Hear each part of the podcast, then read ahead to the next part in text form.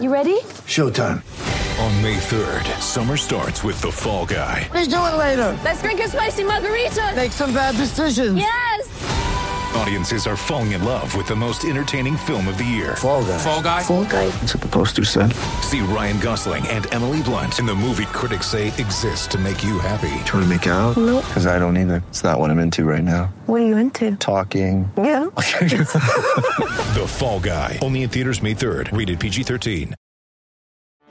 Get ready for the greatest roast of all time the Roast of Tom Brady, a Netflix live event happening May 5th. Hosted by Kevin Hart, the seven time world champion gets his cleats held to the fire by famous friends and frenemies on an unforgettable night where everything is fair game. Tune in on May 5th at 5 p.m. Pacific time for the Roast of Tom Brady, live only on Netflix. Happy Friday, Bills Mafia. Here is your Buffalo Bills flash briefing for Friday, September 25th, 2020. Brought to you by Tops Friendly Markets, your neighborhood store with more. The Bills' injury list has been longer than fans would want to see in week three of the NFL season, and head coach Sean McDermott announced on Friday morning that a few players ailing will be out of Sunday's game against the Los Angeles Rams. Rookie running back Zach Moss, who's been dealing with a toe injury, and second year tight end Dawson Knox, who is in the NFL's concussion protocol, have been ruled out for Sunday. That means Devin Singletary will likely be featured against LA, and veteran TJ Yeldon should be active for the first time this season. At tight end, look for the Bills to lean on veterans Tyler Kroft and Lee Smith, who has been in- inactive in both games to start the season. Linebackers Matt Milano and Tremaine Edmunds missed last week's game against the Miami Dolphins, but both have been limited participants in practice all week. Milano, who has been making his way back from a hamstring injury, has looked good in practice all week in the portions that have been open to the media.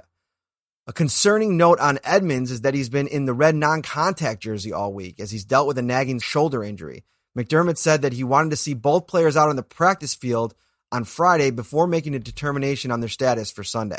Keep it locked on to Syracuse.com for injury updates throughout the weekend. John Brown, he did say that Friday that he is expecting to play after dealing with a foot injury that had him limited on Thursday.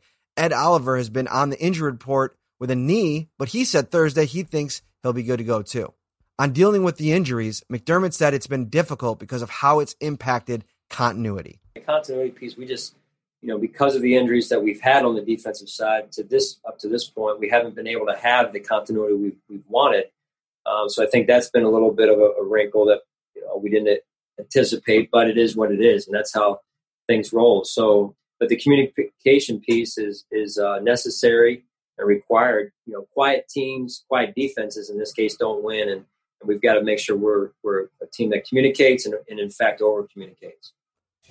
All right, that is going to do it for your Friday flash briefing. Do not miss tonight, Friday's live podcast on Facebook, YouTube, and Twitter. Uh, we are going to be, Ryan and I, live with Stu Jackson from therams.com to break down Bills versus Rams this Sunday. We appreciate you guys and have a great weekend.